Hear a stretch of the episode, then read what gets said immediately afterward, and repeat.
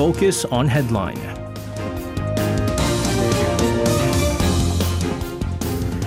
All right, let's take a look at what major issues are making the headlines today on Focus on Headline. For this, uh, joining us in the studio, we have our reporters in Son Mian and Cha Yoon-kyung. Guys, welcome back. Good evening. Good evening. Good evening to you guys. I hope you guys had a good weekend here. We're going to start things off with some politics, uh, domestic politics at that. The National Assembly, they're going to be kicking off, uh, or they have kicked off, three days of the parliamentary questioning on Wednesday. This starting with politics, foreign affairs, unification, and security. Uh, this is where there's a whole lot of grilling that's going on. We have the ruling and opposition parties obviously expected to clash over the discharge of the contaminated water from Japan's Fukushima Daiichi nuclear power plant. Uh, there's also a number of diplomatic row between uh, Korea and China. Uh, we've had uh, the Chinese ambassador to South Korea uh, say uh, a quite a criticism regards to uh, some of the things that are going on here in South Korea. Let's just leave it at that.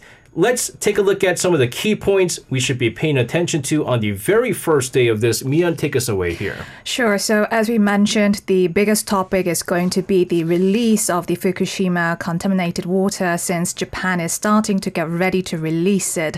So, the Democratic Party is expected to focus on the safety of the contaminated water and whether to resume imports of agricultural and marine products from Fukushima, whilst also pointing out the opacity of the government inspection team to Fukushima. Whilst, on the other hand, the People Power Party is expected to counter by saying that the DP is spreading unsubstantiated rumors, citing the report of the government inspection team to Fukushima and also claiming that it is causing damage to uh, fishermen. The debate is also going to be expected to focus on the results of uh, President Yoon's recent uh, series of summit diplomacies, including the March summit with Japan, the April state visit to the States, and the G7 summit. Uh, so the ruling party also plans to highlight the diplomatic achievement made by President Yoon, emphasizing that he has restored shuttle diplomacy with Japan and strengthened uh, trilateral cooperation with the United States and Japan. Of course, on the other hand, the DP is expected to criticize the government's overall diplomacy with Japan, including the government's solution to forced labor based on the third party reimbursement, and also uh, point out the lack of economic achievement at these uh, various summits. Yeah, so again, I mean, usually, I mean, naturally so, there's going to be a whole lot of clashes uh, between the ruling and the opposition parties in any year that this is uh, this goes on here. But uh, all the more uh, this time around, as we've been seeing, uh, sort of high tensions between the two rival parties here. But also, the National Assembly uh, they voted today on the arrest motion of lawmakers uh, Yoon Kwan-seok and uh, Lee Sung-man, uh, who are involved in election bribery charges and the, uh, the, the scandal that we talked about with the envelope scandal, right? Uh, you're going to give us the details of this. That's right, SJ. National Assembly voted today for the potential arrest of two lawmakers accused of involving in a cash for a vote campaign ahead of the Democratic Party's 2021 leadership election. While prosecutors had sought arrest warrants for Yoon Kwan-seok and Lee Sung-man for their alleged involvement in a campaign distributing cash envelopes to Democratic Party members to help the candidate Song Young-gil win party chairmanship ahead of the national convention of the party in May 2021. To be more specific, Yoon was accused of bribing over 60 million won, which is around $46,530 to DP lawmakers. Lee handed campaign officials 10 million won in order to provide money to regional party officials. They both left the party last month after the allegations emerged and became independent. The prosecution sought arrest warrants for the two lawmakers on the 24th of last month, and this was reported to the National Assembly plenary session on the 30th of the same month. Now, do tell us though, uh, what are the procedures and prospects for the voting in the National Assembly and also uh, following movements of the prosecution? Yes, SJ. Well, first and foremost, the motion on Yoon was voted down 139 versus 145 with nine abstentions, and the motion on Lee was rejected uh, 132 versus 155 with six abstentions. And National Assembly consent is necessary to arrest them because by law, legislators are immune from arrest while the parliament is in session. Um, a measure designed to shield lawmakers from political persecution. In order for an arrest consent motion to pass, it requires majority support in a vote attended by at least half of all lawmakers. Whether the current motion will pass will likely be determined by DP lawmakers as the party holds a majority of 167 seats. Also, prosecutors started investigating into the consulting companies involved in cash for vote campaign ahead of the Democratic Party's 2021 leadership election. The Seoul Central uh, District Prosecutor's Office's Anti Corruption Investigation Department 2 sent prosecutors and investigators to the consulting company A and related residences to execute search and seizure warrants earlier in the day.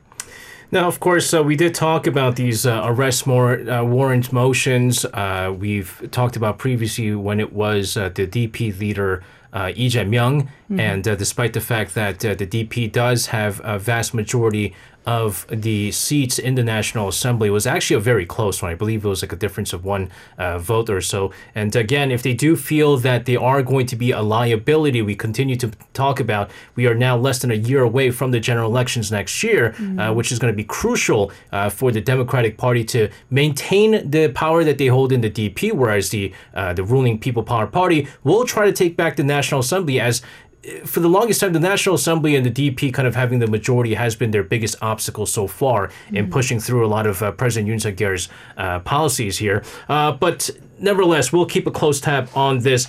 Also, in efforts to end school violence, the Parliamentary Education Committee passed a revision bill this morning. Uh, this to give more support to victims of school violence uh, in their recovery and treatment as well. That's one aspect of things I think people overlook. Uh, now, at least uh, the lawmakers determined to provide legal framework to stamp out school violence and ensure uh, prompt resolution of school bullying cases.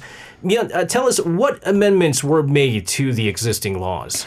Yeah, so the revision consists of a set of uh, legislative support measures intended to replace a total of 36 school violence bills that have been pending in the committee amid growing demand for specialized support services for students who experience bullying in schools. Now, the bill is known as the Chung Sun-sin Prevention Bill, which is named after a prosecutor turned lawyer. Now, we all recall um, Chung's controversial appointment as the chief of the National Office of Investigation after it was revealed that his son was involved in the school violence and how the case was handled was at the center of controversy, which eventually led Chung to step down. Now, going back to the amendment to the Act on Prevention and Countermeasures Against School Violence, uh, this involves operation of a protection facility for victims of school violence at the national level and also the establishment of specialized institution for integrated support for victims of school violence. Also, now the superintendent or principal of a school can, um, for example, designate a legal professional to help victims with legal assistance services. In addition, um, school principals may take urgent measures such as changing the class of the offending student or suspending attendance if the victim wishes and report to the review committee. And while such efforts to provide um, legal framework are welcomed, we all know for sure that more needs to be done to fundamentally eradicate school violence. Uh, for example, the Korean Federation of Teachers Associates stressed that whilst victims need counseling and support to overcome their trauma, uh, perpetrators also need to be held accountable for their actions, but to some way also given the opportunity to change, or otherwise, if we leave them as they are, they will continue to harm others others when they grow up and become adults. So if we don't implement these kind of necessary measures in parallel, the country will continue to face uh, these kinds of dreadful cases of school violence every year. I mean, you know, we've talked about this case with a number of experts on the program, and uh, we've had uh, different consensus from different experts and so forth. But uh, the one thing that really stood out was uh, we had a chance to talk to a uh, law professor uh, over at Yonsei University, I believe. But I remember what she was saying is that basically though the, the homeroom teachers are basically responsible for trying to you know organize this thing where uh, they basically have to deal with not only having to teach but also be part of this committee, right? And so, you know, it's extra work for them. And oftentimes what they do is listen, why don't you just apologize to him or her and uh, just get this over with? You guys are, you know, just young and you guys could deal with this, blah, blah, blah. And there's not a whole lot of things put in place. But also to just basically tell them to change class doesn't really make a huge difference, right? I mean, uh, you know, you change class and True. it could be the, the classroom next doors, and uh, who knows, the, the, the bully could come during break time or lunchtime and Yeah. bully him even more. Uh, I mean, again, I mean, there needs to be a harsher punishment Yeah. is the consensus. I think the at this bullying time. is actually done during the break and lunchtime. Right. It's not during class, right? It's not during class when you're actually separated, and, and it's not. There's no rules as to you cannot visit other Exactly. classrooms during break time, and that's the problem. And also, you have have to take into consideration after school. Uh, that's the other thing. Before school, Yeah. uh, and even if it means like switching schools, right? I, again, I mean, there's there's so many loopholes right now, and one of the things that a lot of people are very afraid of is basically retaliation from the bullies if they tell on uh, the bully and tell their parents or tell their teachers and things like that, and that's that's the uh, the the unfortunate uh, consequences of all this, and uh, we do hope that there are some strict measures in place to deter them from uh, continuously bullying kids here. Uh, on the other hand, uh, the name of the Gangwon-do province, uh, this has changed. It's interesting. Gangwon State. After 628 years, uh, Yoon-kyung, give us some more details on this. That's right, SJ. On the 11th, the name of Gangwon-do province has been changed to Gangwon State with a large-scale celebration. The name Gangwon-do has been used since King Taejo of Joseon in 1395, and this name is changed after 628 years. Gangwon State has been launched officially on the 11th as the third special autonomous region following Jeju and Sejong. Two days before its launch, a grand ceremony was held, and more than 2,000 provincial residents attended and celebrated the first step. Gangwon State was the president's representative regional commitment, and according to President Yoon Suk-yeol, it's not just a name change, and special laws were created and empowered. The key is drastic regulatory reform. Currently, there are more than 40 regulations in Gangwon State for ecological conservation and fly safety areas, including Baekdudaegan Mountain Range and water source conservation are. The area regulated by law alone amounts to 28,000 square kilometers, and it is 1.7 times of the total area of Gangwon State, which means that there are two or three layers of regulations. Therefore, the special law includes the regulation of the environment, forests, military, and agriculture sectors, and taking over authority from the government.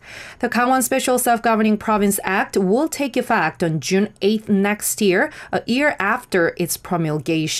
So enforcement ordinances, enforcement rules, and ordinances should be made for the next year. It is very unusual uh, for an area to be called a state, but uh, what other changes aside from that are we going to be seeing? Well, more than 2,400 government building and information signs are also subject to replacement. And the name of the administrative district Gangwon State will be used in civil affair documents that will be issued from next week. And the English notation also changed. It is Gangwon State from the existing Gangwon province to emphasize decentralization. I'm looking at Wikipedia right now. The page was last edited on June 12, 2023. Uh, at uh, that's today. Today. And they wrote Gangwon State Wow. is a province of South Korea and is the least dense populated subdivision and so forth. I had no idea. Again, it's rare to hear an area called state, right? I mean, we, we often use that like in the United States, Yeah. right? The- The, state of New York and so Right, forth. right, right. Uh, but I didn't know that there's actually a, a university called Gangwon State University. Oh. Uh, so Oh. they have been using they have been using state, I think. Mm-hmm. Oh, it used to be Gangwon Provincial University, and they even changed that right now. Today? Oh my goodness, they're really enjoying this whole state status right now. They've changed it. It used to be called Gangwon Provincial University. And now it's Kangwon State University, ladies and gentlemen. So uh, we all have to get used to this. We're very used to using Kangwon province, something province, and so forth. It is now Kangwon State. They're they're enjoying this. Uh, let's move on here. Talk about some uh, foreign affairs. Uh, issues here. Uh, tit for tat move after Beijing's envoy to South Korea was summoned last week over his uh, comments accusing Seoul of tilting towards the United States. We had China uh, call in South Korean ambassador Chung Jae-ho and uh, lodged a complaint.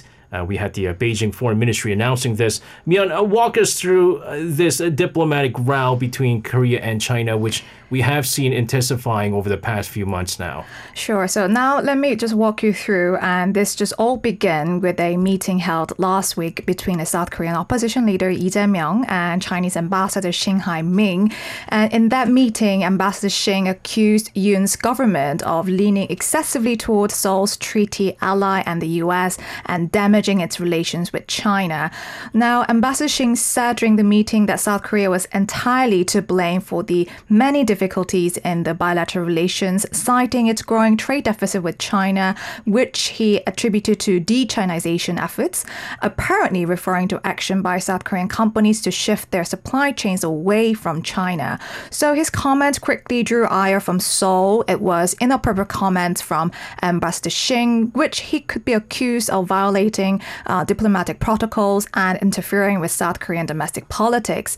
So in response, on Friday last week, um, South Korean First Vice Foreign Minister Chang Ho-jin warned Ambassador Xing over his senseless and provocative remarks he made. So now China, of course, will not just sit back and watch their diplomats to be summoned. China's foreign ministry summoned Korea's ambassador to Beijing on Saturday to complain about Seoul's criticism of recent remarks made by Ambassador Xing. Now, in a statement released on Sunday by China's Ministry of Foreign Affairs, it said that its assistant foreign minister Nong Rong conveyed Beijing's serious concern and dissatisfaction over Seoul's unfair reaction. Now, according to Chinese ministry, Nong explained to Korean ambassador to China Chung Jae-ho on Saturday that it was Ambassador Xing's job to meet with various figures in Korea, adding that the meetings were meant to be promote understanding and cooperation between Seoul and Beijing. Meanwhile, it was late this afternoon that the president office uh, left a comment that the role of an ambassador is to serve as a bridge between the home country and the host country. Although uh, the president office didn't make a direct comment referring to this case particular, but he made a further statement referring to the Article 41 of the Vienna Convention, which requires diplomats to respect the laws of their host countries. And the same article also states that the diplomats are obligated no, uh, not to interfere in the internal affairs of their host countries. Yeah, and not to mention, you have to understand the uh, the government was very upset at the fact that also that Xing Haiming uh, didn't meet with the foreign ministry officials of the ruling government, uh, but with the main opposition Democratic leader Lee Jae-myung, right? And so that was the other thing that really uh, upset them, and then all the comments that were made. By the way, uh, the talks between Xing Haiming and also uh, Lee Jae-myung was conducted, I believe, fully in Korean because uh, Xing Haiming is very fluent uh, in the Korean language. Uh, But nevertheless, which is why uh, they were able to get all these information, all the things that was said uh, in regards to you know Seoul's stance right now uh, and quote unquote tilting towards the United States. But again, we've been seeing this growing diplomatic row between the two sides here. We'll have to see how much more uh, this is going to further exacerbate the relations between the two neighboring countries. But in the meantime, uh, another thing that we have to be worried about is the release of the contaminated water from the Fukushima Daiichi nuclear power plant. Uh, we've been talking about this from qu- some quite time. Uh, starting today, uh, Japan has been conducting and operating a test discharge of the contaminated water, uh, and the plan is obviously facing fierce opposition, not just from neighboring countries like South Korea and China, but also, I've mentioned this before, local fishermen in the Fukushima area, Right. even uh, farmers in the Fukushima uh, area, because they're saying that for the past 10 years or so, they've been trying to improve their image after the nuclear disaster, and you're ruining things again. Well, it seems like uh, there's going to be more tensions here because of the opposition from the local fishermen. Yoon Kyung, you have more details on this. That's right, SJ. Starting Monday, Japan is carrying out a two week test run for the process of discharging nuclear contaminated water from the wrecked Fukushima Daiichi nuclear power plant. And this is according to Japan's local media Fukushima TV on Sunday, citing the plant's operator, the Tokyo Electric Power Company. It will ensure the safety of the discharging process during the test run. Although actual release does not happen, the start of the trial operations means a release could become imminent. Japan plans to have its water release system ready by the end of this month. A final report from the International Atomic Energy Agency about its inspection is expected in late June. Once everything is completed, Japan plans to release more than 1 million tons of contaminated water currently stored at the Striken power plant. Meanwhile, Japanese authorities are facing fierce opposition from local fishermen. Last Saturday, Japan's industry Industry Minister Yasutoshi Nishimura met with local fishery representatives to seek their understanding for the planned release. Representatives expressed grave concerns over the plan since it is fueling anxiety about the future of fishing operations. Nishimura said the government will provide more support to expand the consumption of fisheries products and continue working to develop the nation's fisheries industries. Well, Japan plans to release the contaminated water into the sea this summer while pledging it would not dispose of the contaminated water without consent from concerned parties. If you remember, um, shortly after the accidents and so forth, uh, there was a whole lot of movement from the Japanese government trying to assure uh, consumers that uh, fish and agriculture from the Fukushima area was safe. And then you even had uh, the then uh, Prime Minister uh, Shinzo Abe, I should say now late Shinzo Abe, mm-hmm. uh, even trying out some of these agriculture from the Fukushima area and so forth. But still, that didn't really uh, change the way that people, not just the people in Japan, but all of over course. the world, uh, to purchase uh, fish from Fukushima. I mean, there's even concern right now that people aren't even going to buy, uh, you know, fish from the East Coast, for instance, mm. or, or off the coast of Jeju because it's all right, going to be impacted right. by the release of the the contaminated water. So. I mean, you could kind of imagine how many how concerned people are, especially the fishermen uh, in the Fukushima area. Uh, let's move on here. There's an interesting analysis that was revealed by the Wall Street Journal over the weekend that. Um, North Korea has stolen as much as 3.8 trillion won in cryptocurrency. That comes out to uh, about eight, uh, sorry, three billion U.S. dollars. Uh, this over in the past five years, uh, using its uh, hacking army, so to speak. They have a, a, nice little army of hackers there, uh, and this has been used to fund about half of its ballistic missiles. Uh, we had U.S. officials view the monies to believe to have funded about half of the, uh, the North Korea's ballistic missile program, including the nuclear development among with other things. Mian, uh, tell us more about the analysis. Yeah, so now according to blockchain analytics from Chainalysis, North Korea has amassed more than 3.8 trillion won, which is a 3 billion US dollars, in digital theft in the five years since it launched a major cryptocurrency attack in 2018.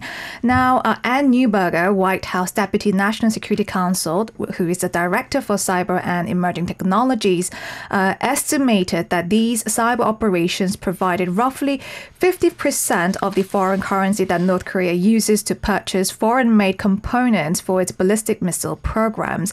In particular, she said um, North Korea's cryptocurrency attacks over the past year have been rampant against cryptocurrency centers around the world, resulting in a series of large scale extortions. In particular, um, US officials have estimated that North Korea operates a shadow army of thousands of IT war- workers around the world, including in Russia and China, earning as much as $300,000 a year. And the, uh, the WSJ highlighted that case of Sky Mavis, a blockchain gaming company that lost more than $600 million to North Korea last year, which was a very interesting case. And they say that the engineer at the company was scouted by a recruiter on LinkedIn, uh, which turned out to be a member of North Korea's cyber tech unit. And similarly, North Korea's hacking armies pose as Canadian IT workers and Japanese blockchain development freelancers, according to the WSJ. And they even hire actors to interview for jobs on their behalf. Uh, that's what the investigators have revealed. And many experts believe that North Korea has begun to develop these digital bank robbery units to evade, you know, the harsh international sanction against them. Yeah, again, I mean, it's it's not the first time that they've done this to you know North Korean hackers, whether it be the Lazarus Group and so forth. I mean, that's the only way to sort of go around, like you said, the, the international sanctions that are placed uh, in place for uh, North Korea here, guys. Uh, we're gonna move on to some really shocking mm. news here. A uh, South Korean woman uh, in her 30s. Uh, she is, I believe uh, known to be an internet broadcaster right. with uh, over 250,000 uh, followers. She was found dead in Cambodia. We had a Chinese couple arrested for abandoning the body uh, near a water. Uh, Yoon tell us more about the details of this. Yes, SJ. Cambodian local media reported on Sunday that a South Korean woman in her 30s has been found dead in Cambodia, and the Chinese couple has been arrested on a charge of disposing of her body. And according to the Rasmei Kampuchea newspaper and other local media outlets, the woman's body wrapped in red cloth was found in a puddle in a small town near Phnom Penh on Tuesday. The victim, who was identified as an internet broadcaster, was traveling in Cambodia at the time. The Chinese suspects allegedly confessed to abandoning the body after the victim began experiencing seizures and subsequently died while receiving treatment at a clinic they were running on June 4. 4th. This is presumed that the victim died after receiving an intraven- intravenous um, solution or serum injection at the clinic, according to a local source. But there are also rumors that she was found with a swollen face, which raises the possibility of assault, the source said. Cambodian authorities are conducting an autopsy and initiating initiating legal proceedings against the suspects. The woman's bereaved family arrived in Cambodia, and an official at the Korean embassy in Cambodia mentioned that they plan to provide consular assistance to the bereaved family for funeral procedures. The embassy also said that if local police share the investigation, they will respond urgently by immediately reporting it to the Home Police Office and the Ministry of Foreign Affairs.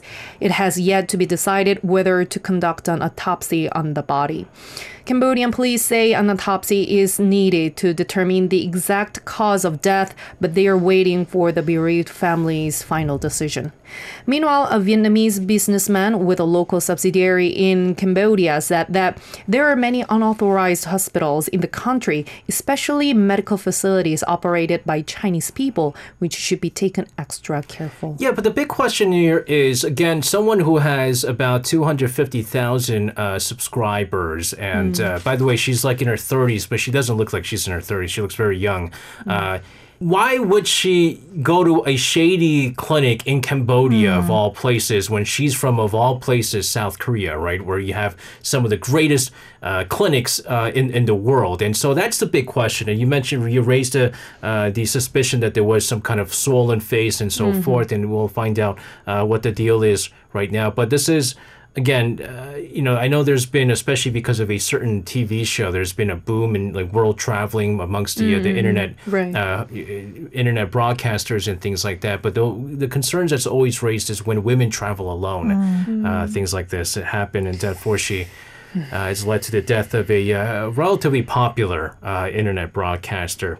Uh, let's move on over to talk about uh, Ukraine now. Uh, Ukraine is saying that its troops recaptured three of its villages from the Russian forces in the southeast, and this is the first sort of victory uh, in liberating some of the uh, the territory since launching their counteroffensives, is what they're saying. So let's get the latest updates here, Mian. Sure. So Kiev announced that with their counteroffensive measures gathering pace last week, uh, it claimed that it took three villages from the Russian invaders. Uh, in a series of early successes, Kiev's force claimed to have liberated Blahodatne, uh, and Neskuchne, which are all villages in the country's eastern Donetsk region, uh, where that there has been a ramping up of operations. Now, Deputy De- Defense Minister Hanna Maliar of Ukraine said via Telegram that troops were also advancing successfully in other areas and that no position was lost during defensive activities.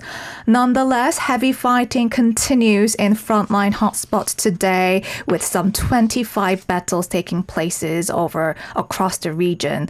But and also we have heard that President Vladimir Putin told the Belarusian leader that Russia will start deploying nuclear weapons in Belarus uh, when the necessary facilities there are ready in early June. It was actually the first time Russia's president has suggested suggested a specific time frame for his plans to deploy tactical nuclear weapons to the country uh, just north of Ukraine, which is one of Russia's few allies in the region. Now, if Putin makes good on his plans, it will be the first deployment of Russian tactical nuclear weapons outside Russian territory since the fall of the Soviet Union in 1991.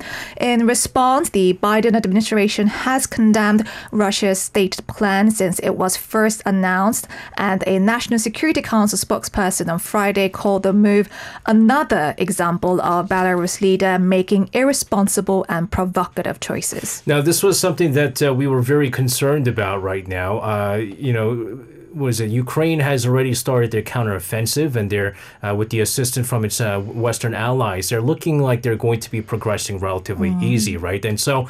Russia has their back to their wall right now, um, and so their last sort of result is using these tactical nuclear weapons. Now, again, it's not like the ma- weapons of mass destruction or anything. It's not like a huge, huge weapon, but still, it is going to take a huge toll on uh, people's lives, uh, the Ukrainians' lives, I should say, and the argument that was made by Russia initially when they announced that they were going to move these technical nuclear weapons to Belarus was hey, listen, the United States does this too. They have all these technical nuclear weapons all around the world. Yeah. Why can't we do it? And, you know, Belarus is, you know, great friends of ours and they're allowing us to do it. What's different? Well, the difference is it seems, well, while the, uh, the U.S. doesn't necessarily use these technical nuclear weapons uh, after placing in their allied countries, the consensus is that Russia might actually use Yeah. the tactical nuclear weapons, and that is going to change the landscape of this war right now. Of course. And it is very, very concerning here. Uh, So, July is the set timeline here. Let's move on. Uh, not often we do this, but uh, we're going to round things out with some, I guess, some positive news here. We, we, we need some positivity Oh, yes. on this Monday. Uh, We had some behind the scenes stories about. I'm sure maybe some of our listeners have heard this story. Uh, four siblings uh, who were lost in the Amazon jungle. They were mi- miraculously rescued. Uh, they were basically trapped in the Amazon for 40 days, ladies and gentlemen. And uh, the, the secret to the survival of uh, the four siblings reported to be cas- cassava powder and seeds, is what they ate. Uh, Yoon-kyung, uh, give us a story on this. Yes, SJ. According to the BBC and The Guardian on the 10th local time, the uncle of four siblings, Fidencio Valencia, said that when the plane crashed, the children took out farina from the wreckage and survived through it. Farina refers to the cassava powder used in the Amazon region. And cassava is a root plant that looks like a sweet potato and is known as a carbohydrate rich crop. According to the children's uncle, after running out of farina, the children began to eat seeds, which also helped them survive.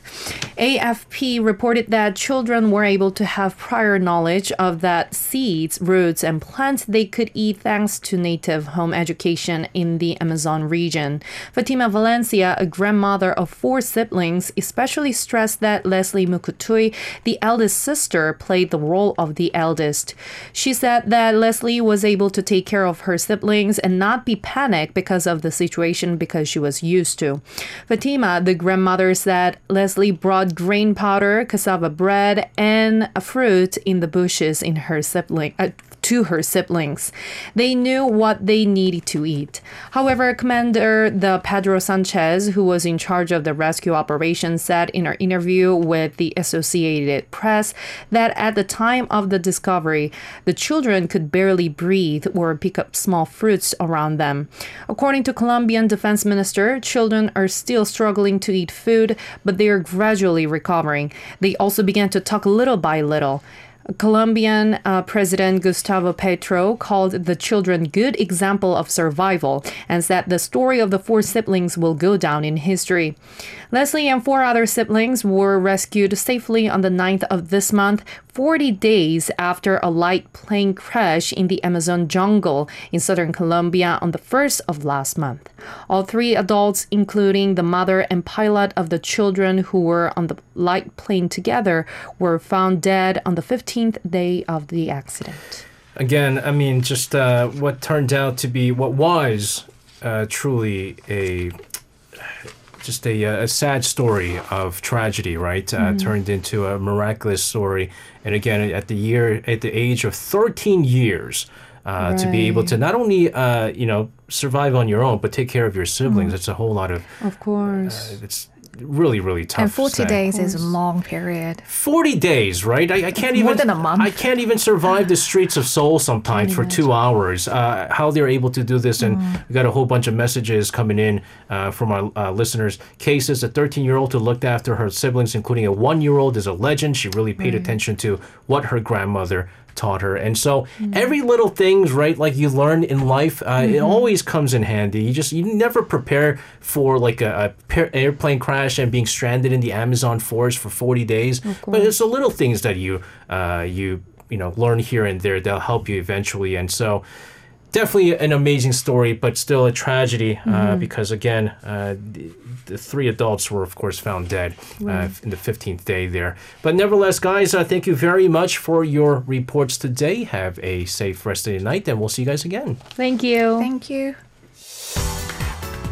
You can listen to Korea Now with me, SJ Lee, by downloading the Arirang Radio application or tune in online by visiting www.arirangradio.com.